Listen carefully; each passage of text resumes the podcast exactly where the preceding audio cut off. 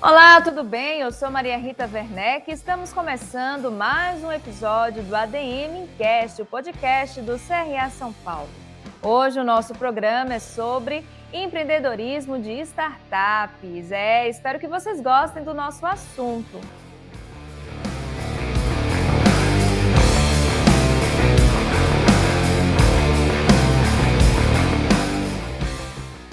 Bom, para conversar conosco, eu convido o Rodolfo Ribeiro, CEO e fundador da Seven Waves, além de mentor e investidor anjo, com mais de 10 anos de experiência em gestão executiva e inovação. Tudo bem, Rodolfo? Olá, Maria Rita, boa tarde. Boa tarde a todos e a todas, tudo bem? Bom, muito obrigada né, por você ter aceito o nosso convite. E eu acho que para a gente começar aqui o nosso bate-papo, eu gostaria que você explicasse um pouco sobre o negócio né, da Seven Waves. A gente que a partir é, da sua startup, do, da sua, do seu app, da sua plataforma, a gente vai é, tentar explicar um pouco mais sobre esse mundo do empreendedorismo. Fala para a gente.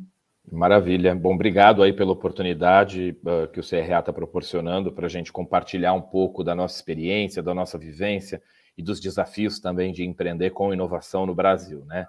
É, bom, a Seven Waves é uma plataforma voltada para planejamento pessoal, né, e gestão de objetivos de vida. Então, o nosso nome ele faz alusão às sete ondas que a gente pula no Réveillon, né? Quem passa o Réveillon, o Ano Novo na praia, é, pula as sete ondas, faz sete pedidos. Então, o que a gente traz a partir da nossa tecnologia é a possibilidade das pessoas registrarem os seus desejos, seus sonhos, suas ambições e, naturalmente, uma ferramenta que ajude as a planejar aquilo que elas desejam para si. A gente tem uma ferramenta para adultos, né, que é um aplicativo totalmente gratuito, disponível disponíveis nas lojas desde 2017, e um aplicativo de educação para crianças e adolescentes que cursam ensino fundamental e médio a partir de escolas. Excelente. Pesquisando sobre a Seven Waves, eu reparei que vocês investem muito no marketing de conteúdo, né, no marketing digital. Explica para a gente qual a importância, né, de se investir cada vez mais nessas duas bases. Perfeito. É, o, o marketing, né, por si só, e o marketing de conteúdo acabam ajudando muito uma empresa qualquer né, a disseminarem o, aquilo que ela está uh, ah, trabalhando, a, a, a, forma pela comunicação com a qual o público vai entender o produto ou serviço dela.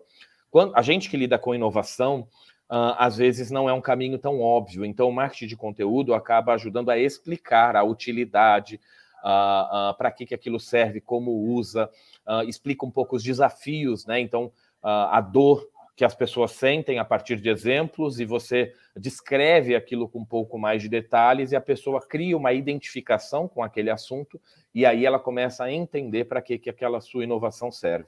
Então, uh, é por isso que a gente faz isso. Claro que o, a temática do planejamento pessoal, no geral, ela tem uma sazonalidade. Então, geralmente, final de ano, né? Final de ano é um assunto. Então, a gente começa o ano novo pensando: uh, o que, que eu quero para o ano que vem? Também domingos, né? Os domingos são dias que a gente sempre uh, reflete, né? O que domingo à noite, assim, quase acabando o final de semana, as pessoas param e pensam: o que, que eu vou fazer nessa semana? O que, que eu quero? Quais são os meus desafios para essa semana? Amanhã, segunda-feira, eu vou começar uma dieta, eu vou começar a guardar dinheiro. Então, também uh, isso acaba ajudando a gente a entender melhor o nosso público, para que a gente trabalhe o, o marketing de acordo também com a sensibilidade das pessoas. Ainda falando sobre o modelo de negócio de vocês, uma curiosidade, né? É um aplicativo completamente gratuito. Como é que é possível, né, vocês, como é que é o retorno financeiro, né, de vocês? E também eu já quero aproveitar para saber se vocês tiveram tempo de fazer o MVP, né? Como é que foi esse processo? Claro, vou começar da segunda pergunta, tá? A ideia da Seven Waves, ela surgiu na minha cabeça lá em meados, de, na virada de ano de 2016 para 2017, quando eu, na pessoa física, estava insatisfeito com o meu planejamento pessoal. Eu sempre fiz planejamento pessoal no papel, uh, eu atuava como executivo de inovação de uma operadora de telecomunicações e naquela ocasião eu me sentia muito desequilibrado. Então eu tinha uma orientação muito forte para a carreira, mas os outros aspectos da vida, como saúde, família, é, finanças pessoais e por aí vai estavam esquecidos, deixados de lado. E aí eu pensei, poxa, como é que eu posso uh, levar tecnologia para resolver esse problema? Né? Esse foi um primeiro pensamento. E o segundo pensamento, será que outras pessoas têm o mesmo problema que eu tenho? Então, uh, o MVP, né, que para quem não sabe é o produto mínimo viável, ele veio ainda em 2017, quando eu articulei ali os primeiros recursos, né, as primeiras pessoas, os primeiros sócios que eu tive, uh, para ver se eles topavam uh, desenvolver essa ideia comigo, considerando que eu não tenho todas as competências necessárias é, para criar uma startup, né? ninguém é suficiente sozinho, então eu chamei outras duas pessoas que me ajudaram, e aí nós criamos uma versão muito simples da nossa tecnologia. É, nem usava muita tecnologia, na verdade, a gente encontrou formas de tentar resolver o problema com o mínimo de tecnologia possível. E nós fomos testar e validar com uma série de pessoas, tá? É, esse processo, então, do mínimo produto viável, a gente identificou possibilidades de resolução do problema que a gente se propunha, que é a, a, a autorrealização dos indivíduos, né, a partir do seu, do seu planejamento pessoal, Uh, e aí nós desencadeamos um processo de, de fato, desenvolver a nossa inovação. Então, gasta-se o mínimo de recurso possível no começo, né, para você validar se aquilo faz algum sentido, se resolve a dor do usuário, do cliente, para que depois que a gente valida, a gente expande os recursos para o desenvolvimento tecnológico. No que tange modelo de negócio, né, que é onde vai cair o assunto da monetização e da sustentabilidade financeira do, do, do, da empresa, existe um conceito no empreendedorismo de startups que é a pivotagem, né, que é a capacidade que a gente tem de mudar.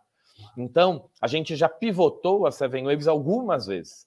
O aplicativo ele é o mesmo, com, claro que com evoluções tecnológicas e de usabilidade, mas enquanto modelo de negócio nós já pivotamos várias vezes.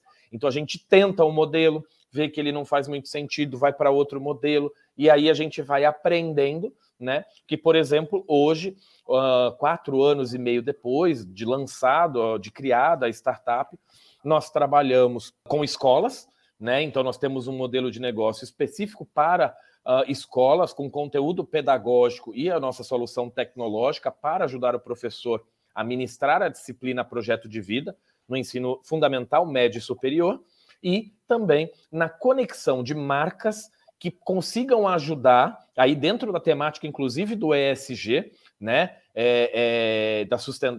das questões relacionadas ao ambiental, social e governança, né, mas no aspecto social, considerando que nós atendemos mais de 2 milhões e meio de estudantes de escolas públicas, é, de, que marcas tragam as suas iniciativas de responsabilidade social corporativa para ajudar o jovem da escola pública a ser alguma coisa quando crescer. Então aí nós cobramos por isso, né, por esse uhum. alcance que a gente promove e, e isso tá no momento é o modelo de negócio que a gente tem trabalhado. Então, e com desapego para mudar, né? Porque a, o empreendedor de startup tem que ter desapego, aprender com o processo e mudar rápido. É bacana você falar isso, porque eu, minha próxima pergunta seria justamente qual tipo de mentalidade, que tipo de perfil, né, é, um empreendedor de startup precisa desenvolver. Perfeito. Todo mundo pode empreender, né? Cada um do seu jeitinho, cada um com aquilo que tem no coração, que, aquilo que tem de valores, né? É, o comportamento empreendedor se aprende né?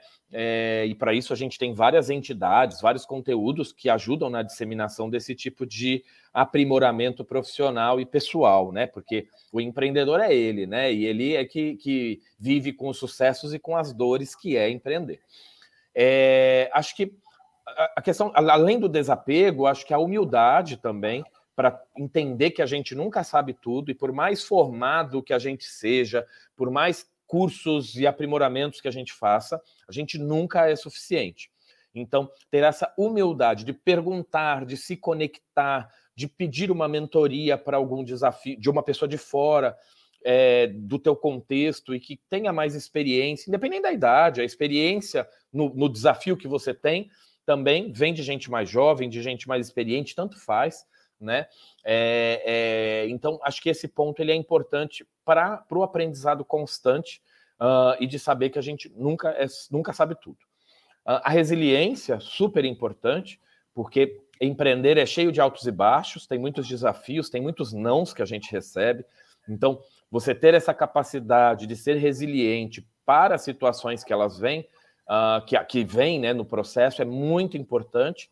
A capacidade de resolver problemas, porque a gente não pode ficar curtindo o problema por muito tempo, né? Então, se vem um desafio, vem um problema, ok, entendi, o que, que eu posso fazer para resolver, né? Porque tem gente que às vezes fica cozinhando um problema. Então, na verdade, a gente tem que ser muito orientado para soluções, tá? E por fim, o que eu diria é o cuidado com a saúde mental e emocional, né? Porque esses altos e baixos, essas dificuldades, elas acabam é, é, prejudicando um pouco a sanidade do empreendedor. Então, ter esse autocuidado, esse carinho consigo mesmo. Eu aproveitei a pandemia para fazer algumas tatuagens. Eu fiz uma roda gigante né? Porque é muito cíclico, né? Assim, e às vezes dentro do mesmo dia você tá com energia alta e de repente ela tá baixa, notícia boa, notícia ruim, né? Então, para nunca esquecer que quando você tá em, quando tem alguma situação ruim, pode piorar, mas a tendência é melhorar, né? A tendência é subir.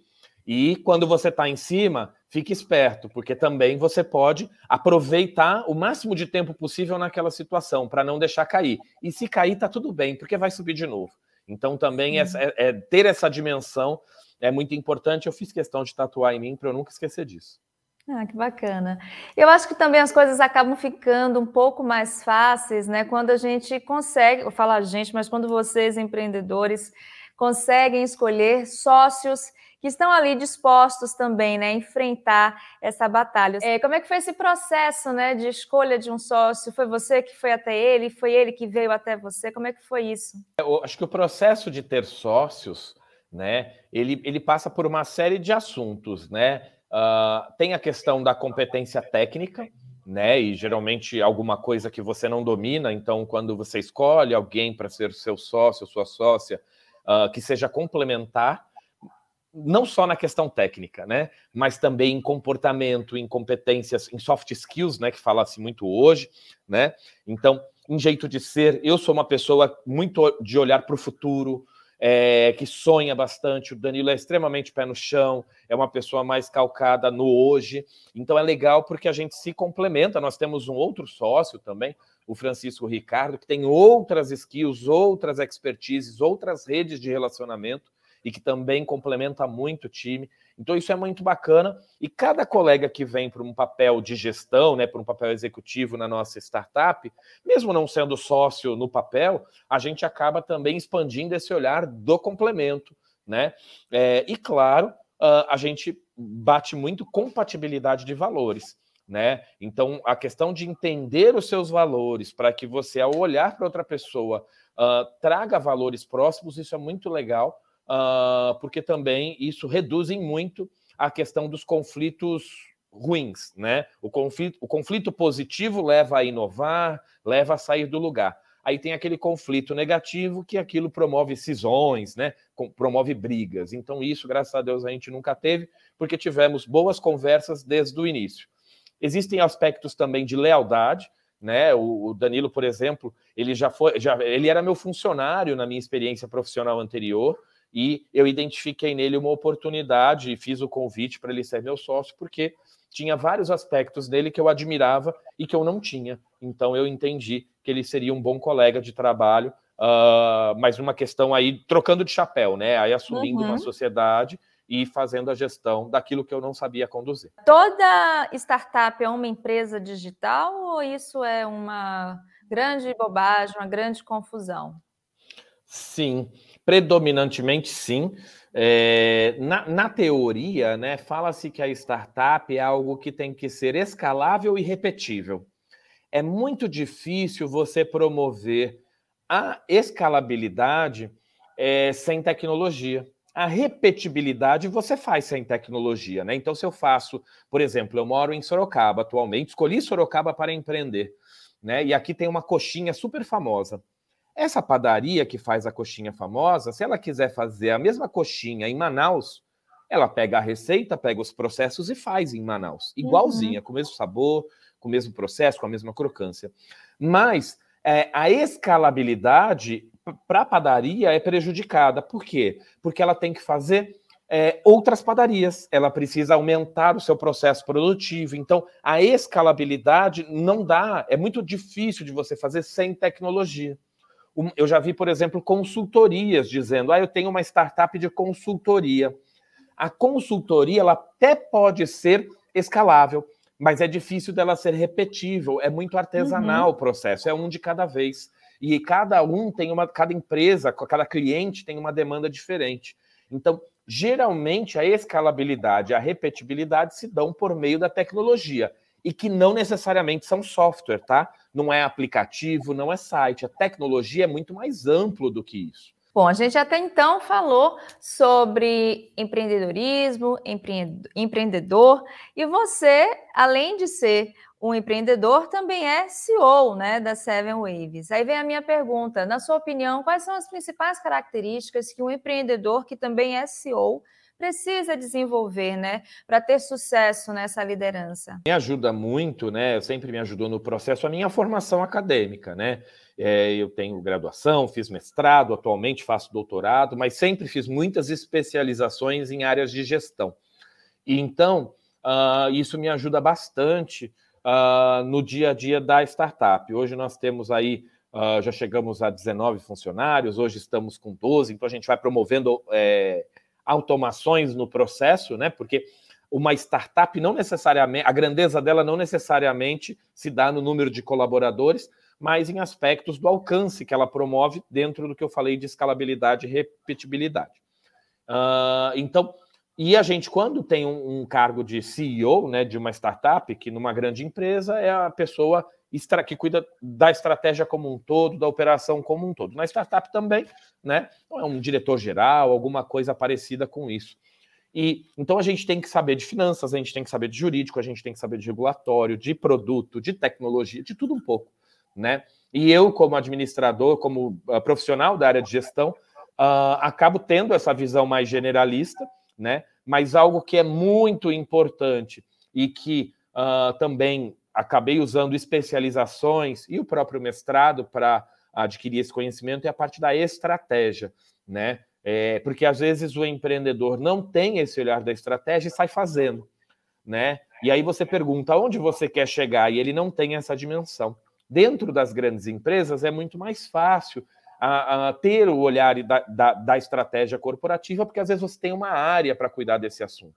Na startup, não. Né? Então, acaba sendo o empreendedor que, que, veste o chapéu de CEO ou alguém que tenha um, um, um conhecimento específico que possa ajudar a desenhar a estratégia propriamente dita.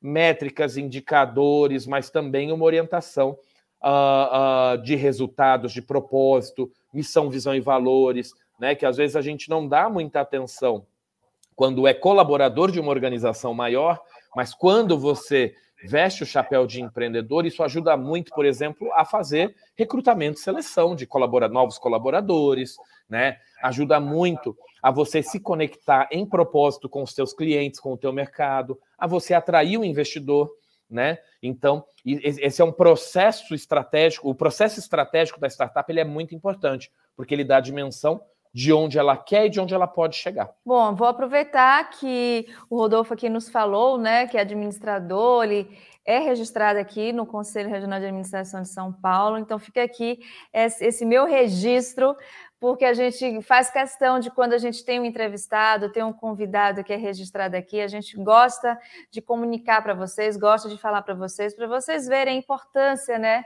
do profissional da área da gestão, do profissional da área da administração, ter o seu registro no Conselho Regional do Estado que atua.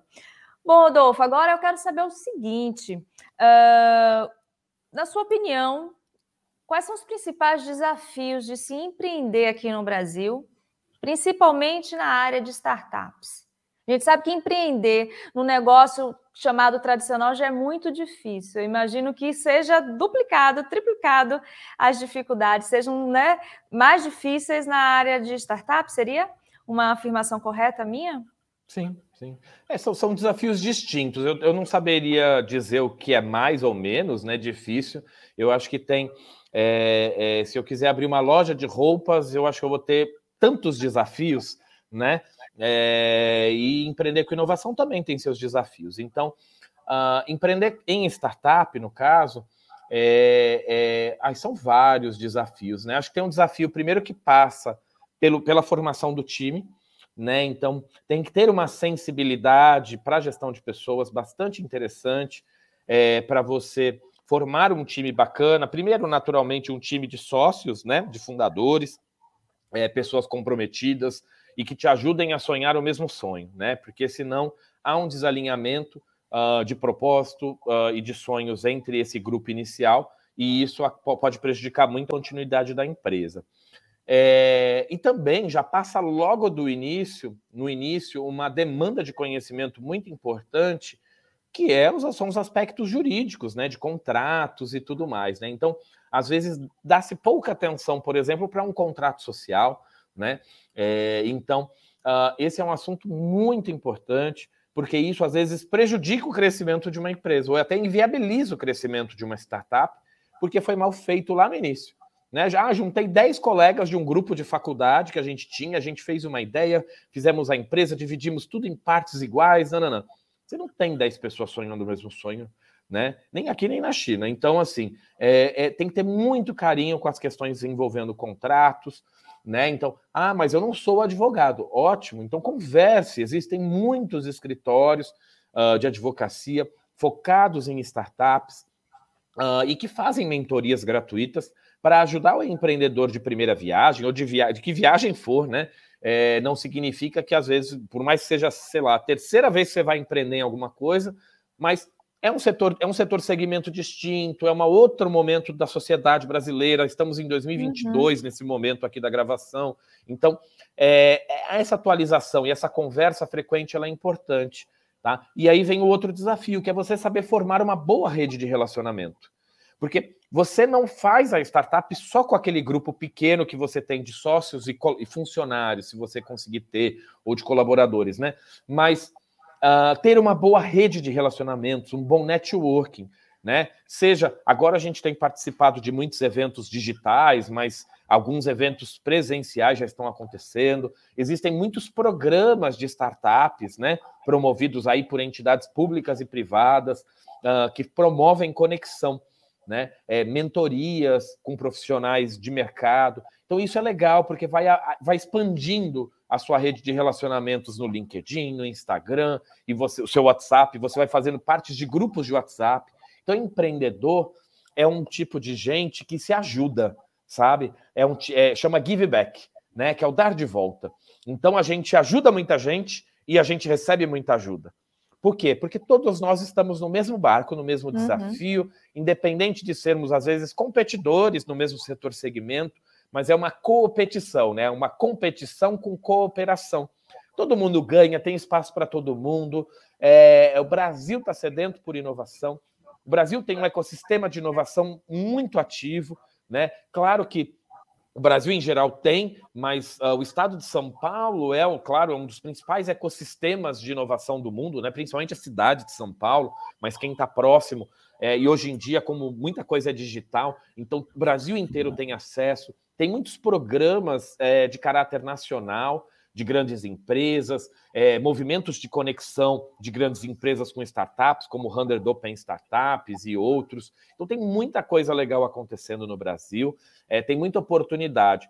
Tem que ter essa predisposição e essa humildade de se conectar, né? É, então, acho que essa é a principal dica aí que eu daria no sentido de desafio para empreender, sabe, em startup. E aproveitando, né, que você já iniciou esse momento das dicas, é, eu quero saber que dica ou quais dicas você daria para aquela pessoa que está começando a empreender? Claro que essas últimas dicas são importantíssimas, mas existem é, ou existe alguma dica que seja importante ao extremo, imprescindível que a pessoa faça para iniciar aquele empreendimento na área das startups, no ambiente das startups, melhor dizendo?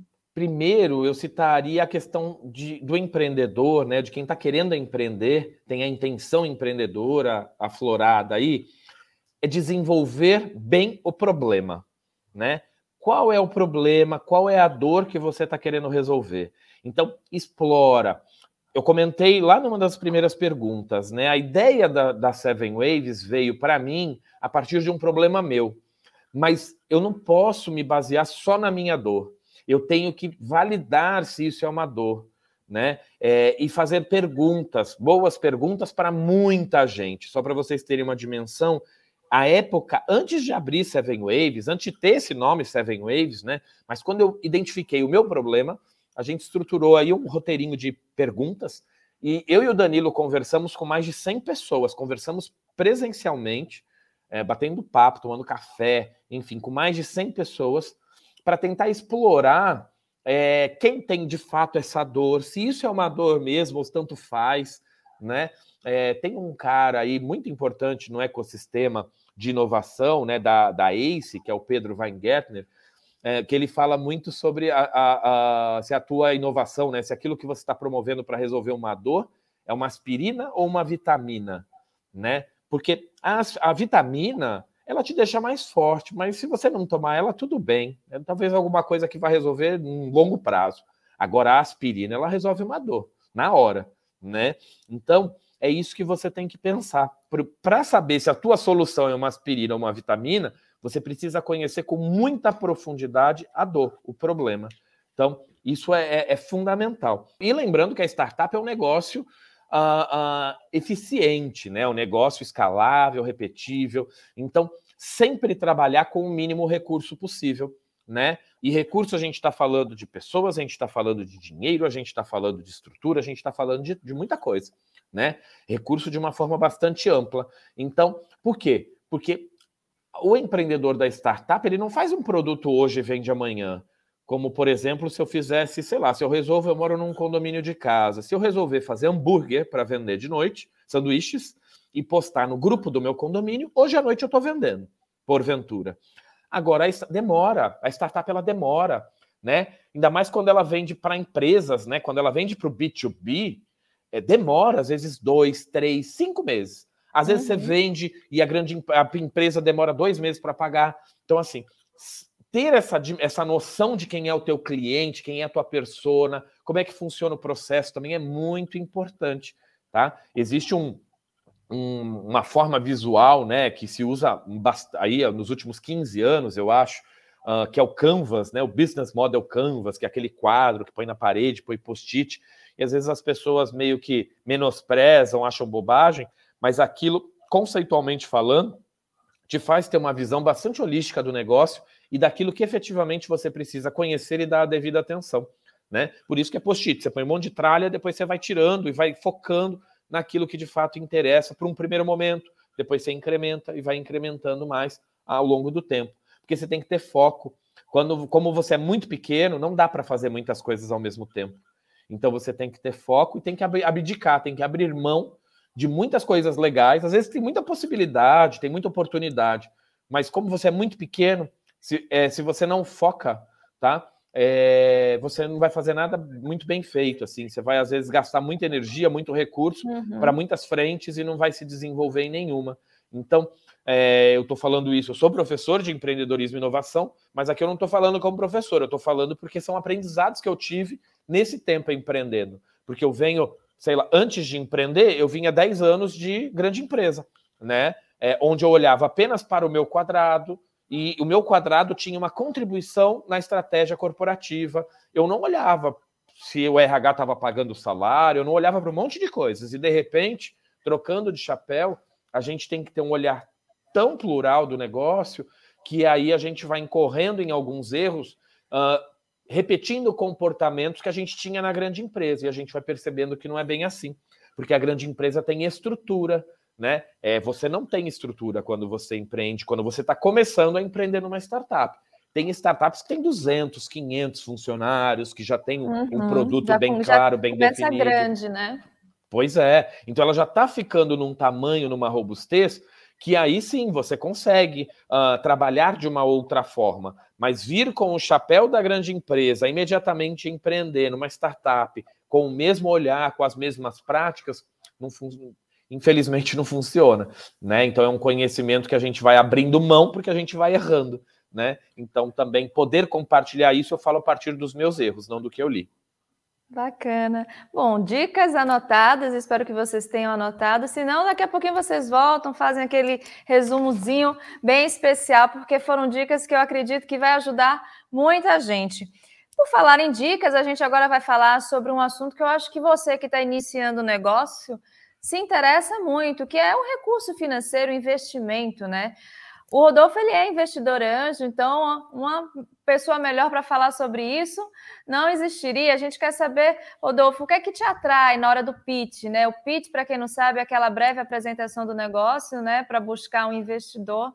Então, você que já está nessa fase de se preparar para apresentar o pitch, vamos saber do Rodolfo como é que você pode se preparar, o que é que atrai um investidor anjo. Perfeito. Eu, eu, e na verdade a minha startup, né, a Seven Waves, ela tem mais de 20 investidores anjo, é, ela tem um fundo, é um grupo, dois grupos de anjos que investem na gente também. Então é legal porque a gente aprende muito com os nossos investidores e a partir dos olhares que ele tem, a gente fala, poxa, esse olhar é bacana. E aí, quando eu tenho recurso, eu vou invisto em startups, mas aí com, as, com os meus valores e com aquilo que eu acredito, né? No geral, o que a gente vê do ecossistema brasileiro de inovação uh, e de empreendedorismo inovador né, em startups é, em primeiro lugar, o time, né? Se o time é capaz, competente o suficiente para conduzir aquela ideia, né? E, no, e, e a competência, ou enfim, a, a, a, análise, não tem necessariamente a ver uh, com a formação acadêmica, com a experiência profissional, mas o bolo, esse bolo todo, né? Claro que isso ajuda. Se você tem uma formação no, na área é, que você está se propondo a empreender, se você tem uma experiência profissional específica no tema que você está se propondo a empreender, é, isso ajuda bastante ao, ao, investidor olhar e falar assim: ah, então eu, tô, eu estou disponibilizando o meu recurso financeiro para este grupo, para esse time, e ele tem competência para tocar esse negócio, essa ideia. Porque imagina né? Eu vou, por exemplo, já vi casos desse uh, de startup formada às vezes por três pessoas uh, e era uma é totalmente voltado para a área médica hospitalar e às vezes ninguém tem uh, experiência no assunto, nem conexão, nem rede, não tem nada, não tem cola nenhuma com o assunto. Mas no chapéu de paciente a pessoa achava, entendia que é, conseguia resolver aquele problema, aquela dor. Dá para resolver. Essa, essa pessoa é capaz? Claro que é capaz. Todo mundo é capaz de qualquer coisa. Mas uh, saiba que você vai encontrar desafios com investidores, porque eles vão te perguntar sobre isso uhum. e pode ser que eles não acreditem uh, e não confiem o dinheiro dele a você por causa disso, tá? Esse é um dos principais fatores, inclusive, uh, da observação de um investidor.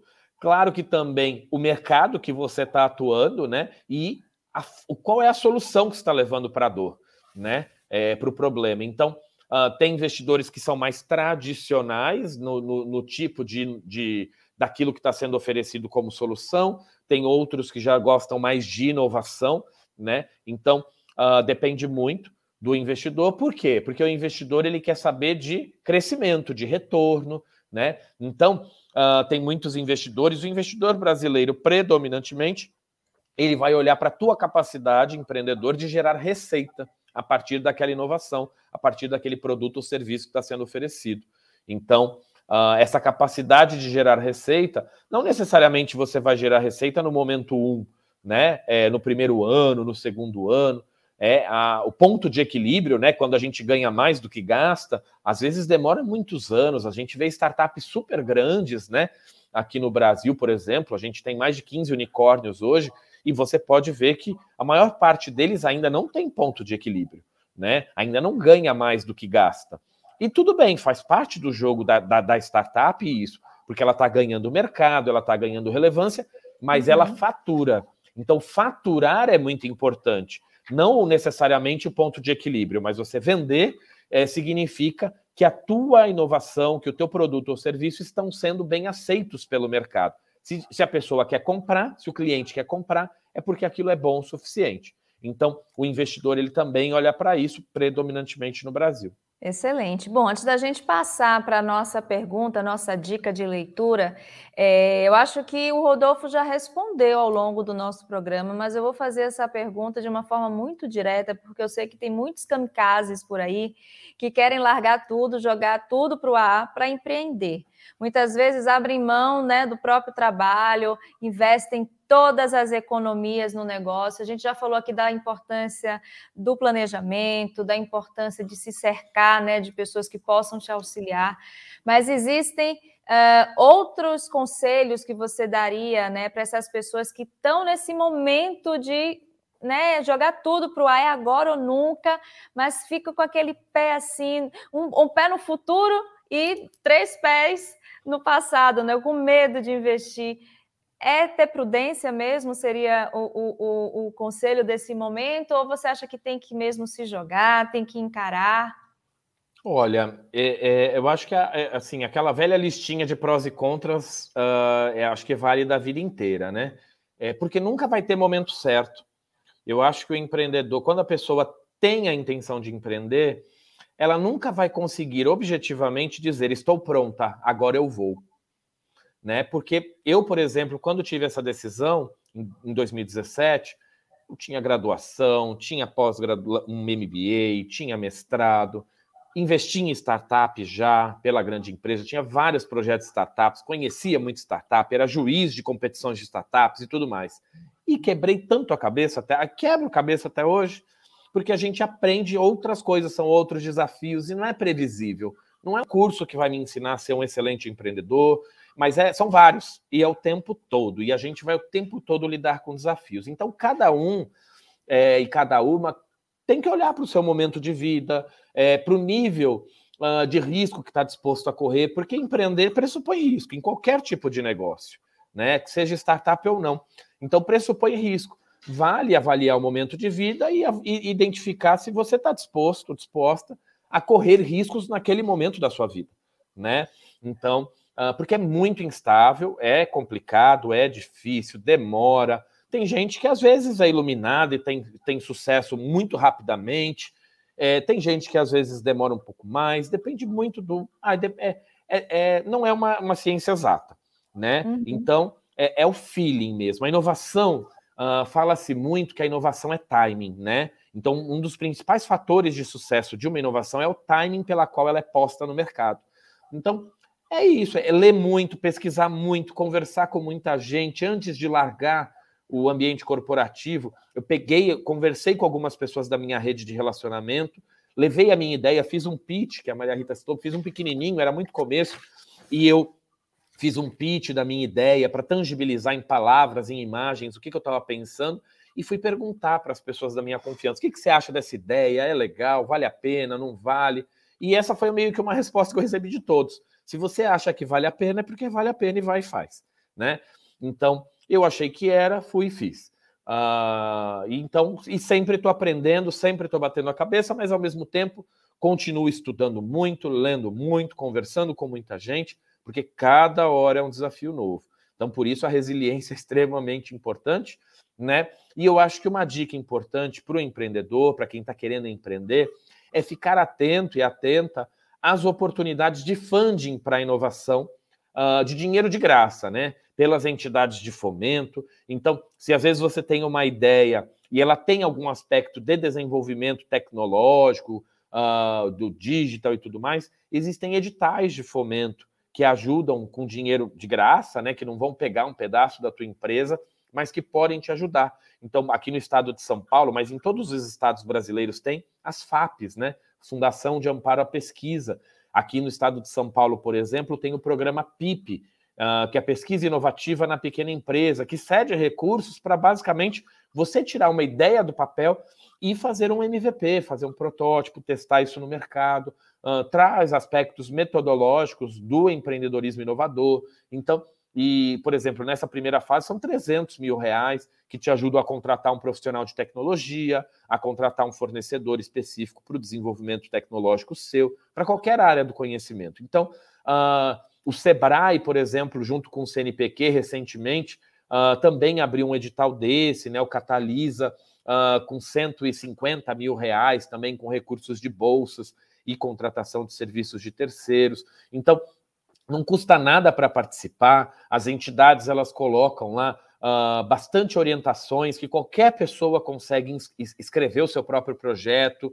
Então, uh, a rede acaba ajudando muito. Tem muito evento digital uh, dando dicas de como escrever um bom projeto e tudo mais. Então, uh, eu uso, né? Eu já captei aí quase 2 milhões de reais para Seven Waves desses editais, né? De dinheiro de graça, então ajudam muito no funding do, do, meu processo empreendedor, né? uhum. né? Não é suficiente, você acaba então tendo que articular outros tipos de investidores, mas desde o comecinho eu uso esse tipo de recurso uh, para subsidiar o meu negócio. Então, uh, também é um conhecimento, uma skill bacana que se desenvolve empreendendo, que é basicamente a capacidade de leitura e de escrita. Tão simples quanto isso. É você saber ler um edital, entender o que se pede e escrever um projetinho uh, para captar esse recurso. Então, uh, é um pouco disso que eu digo. Sinta o seu coração. Se você é casado, se você tem filhos, enfim, se você tem uma rede de relacionamento, consulte ela.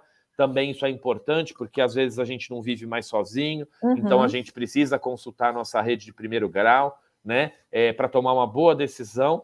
É claro, se você se arrepender, se não der certo, me... você tem que aproveitar a experiência empreendedora da melhor maneira possível para que o seu currículo e o seu repertório profissional, quando você deixa de empreender, se for esse o caso, que ele seja, ele, ele tenha se ampliado tão fortemente que se você voltar precisar, se você precisar voltar ao mercado, você ainda vai voltar numa posição melhor do que quando você o deixou. Né? É, então, eu falo isso para mim mesmo, mas para todos os colegas, para todos os colaboradores que vêm trabalhar comigo, que essa experiência profissional te faça uh, aprender tanto, independente do tempo que você ficar comigo, ao ponto de quando você, se um dia precisar procurar trabalho em outro lugar, você vai para uma posição muito melhor do que a que você entrou aqui, porque você se desenvolveu muito, muito rápido. E uma startup proporciona isso, um desenvolvimento constante e rápido.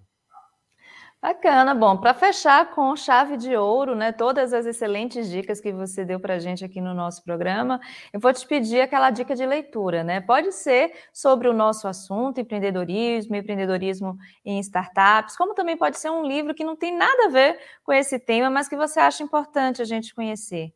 Qual é a sua dica, Rodolfo? Ah, é, são muitos, mas assim, acho que tem um livro de fácil leitura, é, de fácil entendimento, mas ele é, e é uma leitura agradável também, mas ele ajuda muito a gente a pensar justamente nesse ponto, né? Devo ou não devo, vou ou não vou, empreendo ou não empreendo, que é o de 0 a 1, um, uh, do Peter Thiel, uh, que é um dos fundadores aí do PayPal, uma pessoa super reconhecida no, no, no ecossistema de startups norte-americano. É um livro traduzido para português e, e, e, é um livro assim uh, que fala muito disso, né? De sair de um lugar, de um ponto e ir para o outro, né? E como você precisa se entender uh, para fazer esse movimento, tá? Porque na verdade, independente de empreender ou, enfim, qual, qualquer movimento que a gente faça na vida é de um ponto ao outro que a gente vai. O importante é sempre ter planos, né? Os planos eles não são infalíveis, então se a gente resolve casar, se a gente resolve ter filhos, se a gente resolve abrir um negócio, enfim, ou fazer uma, uma pós-graduação ou uma graduação, a gente tem um plano e vai ter um monte de desafios nesse, nesse meio do caminho que a gente vai ter que se preparar. Mas a gente saiu do zero e a gente quer chegar no um. Claro que o livro traz muito essa perspectiva do empreendedorismo, né? Mas isso se aplica a qualquer área da vida. Então, um livro gostoso, simples, fácil leitura. É, qualquer pessoa não precisa ter olha, mega formação para interpretá-lo, é, é, mas ele te dá asas. Para mim, é um livro que me dá asas e eu já li ele algumas vezes na vida, né? Assim, acho que é um livro também que vale a pena ter, digital, físico, eu tenho ele físico. É, é, e eu sempre passo, quando eu dou aula na pós-graduação, eu sempre pego um pedacinho do livro, assim, para trabalhar em alguma aula, porque é, eu acho que até mexe com os nossos valores, sabe? Uhum. É, é, para a gente se organizar, se planejar e conquistar aquilo e sair do, do lugar comum, sair do lugar que a gente está que nos incomoda e chegar no lugar que a gente deseja estar. Que é muito importante, né? A gente sempre está em movimento. Bom, eu quero muitíssimo te agradecer, né, por você ter aceito o nosso convite, ter compartilhado um pouco da sua experiência, agradecer todas as dicas e quem quiser continuar te acompanhando depois do nosso programa, como é que faz? Eu sei que você tem LinkedIn, nas redes sociais, como Instagram, você também tá. Fala para gente seus contatos. Perfeito. Como eu falei, né? Acho que networking, criar uma rede de relacionamentos e de contatos aí para trocar ideias, enfim, para a gente aprender é sempre válido. Então, os meus contatos estão super à disposição, né? Eu tô, uh, sigam a Seven Waves nas redes sociais, né? O numeral 7, Waves de Ondas. A gente tem dois perfis, tem um voltado para projeto de vida e um para planejamento pessoal. Então, lá a minha equipe também sempre está olhando, então sempre chega para mim aí os contatos. Baixem o aplicativo Seven Waves Planejamento Pessoal, roxinho, ele é totalmente gratuito. Planejem seus objetivos lá, né? E naturalmente, LinkedIn, Instagram, Rodolfo Ribeiro. Uh, eu estou sempre ativo lá e o que eu puder fazer para ajudar, para recomendar. A gente não sabe tudo, mas o importante hoje em dia não é saber tudo, mas é conhecer quem conhece um pouquinho de tudo. Então, eu conheço um monte de é gente e com certeza qualquer coisa que chega para mim, qualquer desafio que eu tenho, eu pego o meu WhatsApp e com certeza eu sei para quem perguntar. Então, e se a pessoa não souber, ela sabe quem sabe. Então, graças a Deus, eu tenho uma rede muito legal, muito bacana, pessoas que se ajudam muito, é, é uma de muita generosidade. Acho também é, é, lidar com o empreendedorismo é lidar com a generosidade todo dia, né? E uma generosidade gratuita, né? Não é esperando nada de volta. Então, isso a gente que está dentro do ecossistema tem. Então, que, quem eu puder ajudar, quem eu puder compartilhar alguma coisa, vai ser um prazer. Pode me chamar em qualquer momento que a gente ajuda. E obrigada a vocês também que ficaram conosco até o final do nosso episódio de hoje. Gostaram? Então escrevam lá nas redes sociais do CRASP o que vocês estão achando do nosso podcast e, claro, desse episódio aqui em especial. Surgiram novos convidados e assuntos também nas nossas redes sociais. Eu sou Maria Rita Werneck e espero vocês no próximo ADM Encast. Tchau, tchau!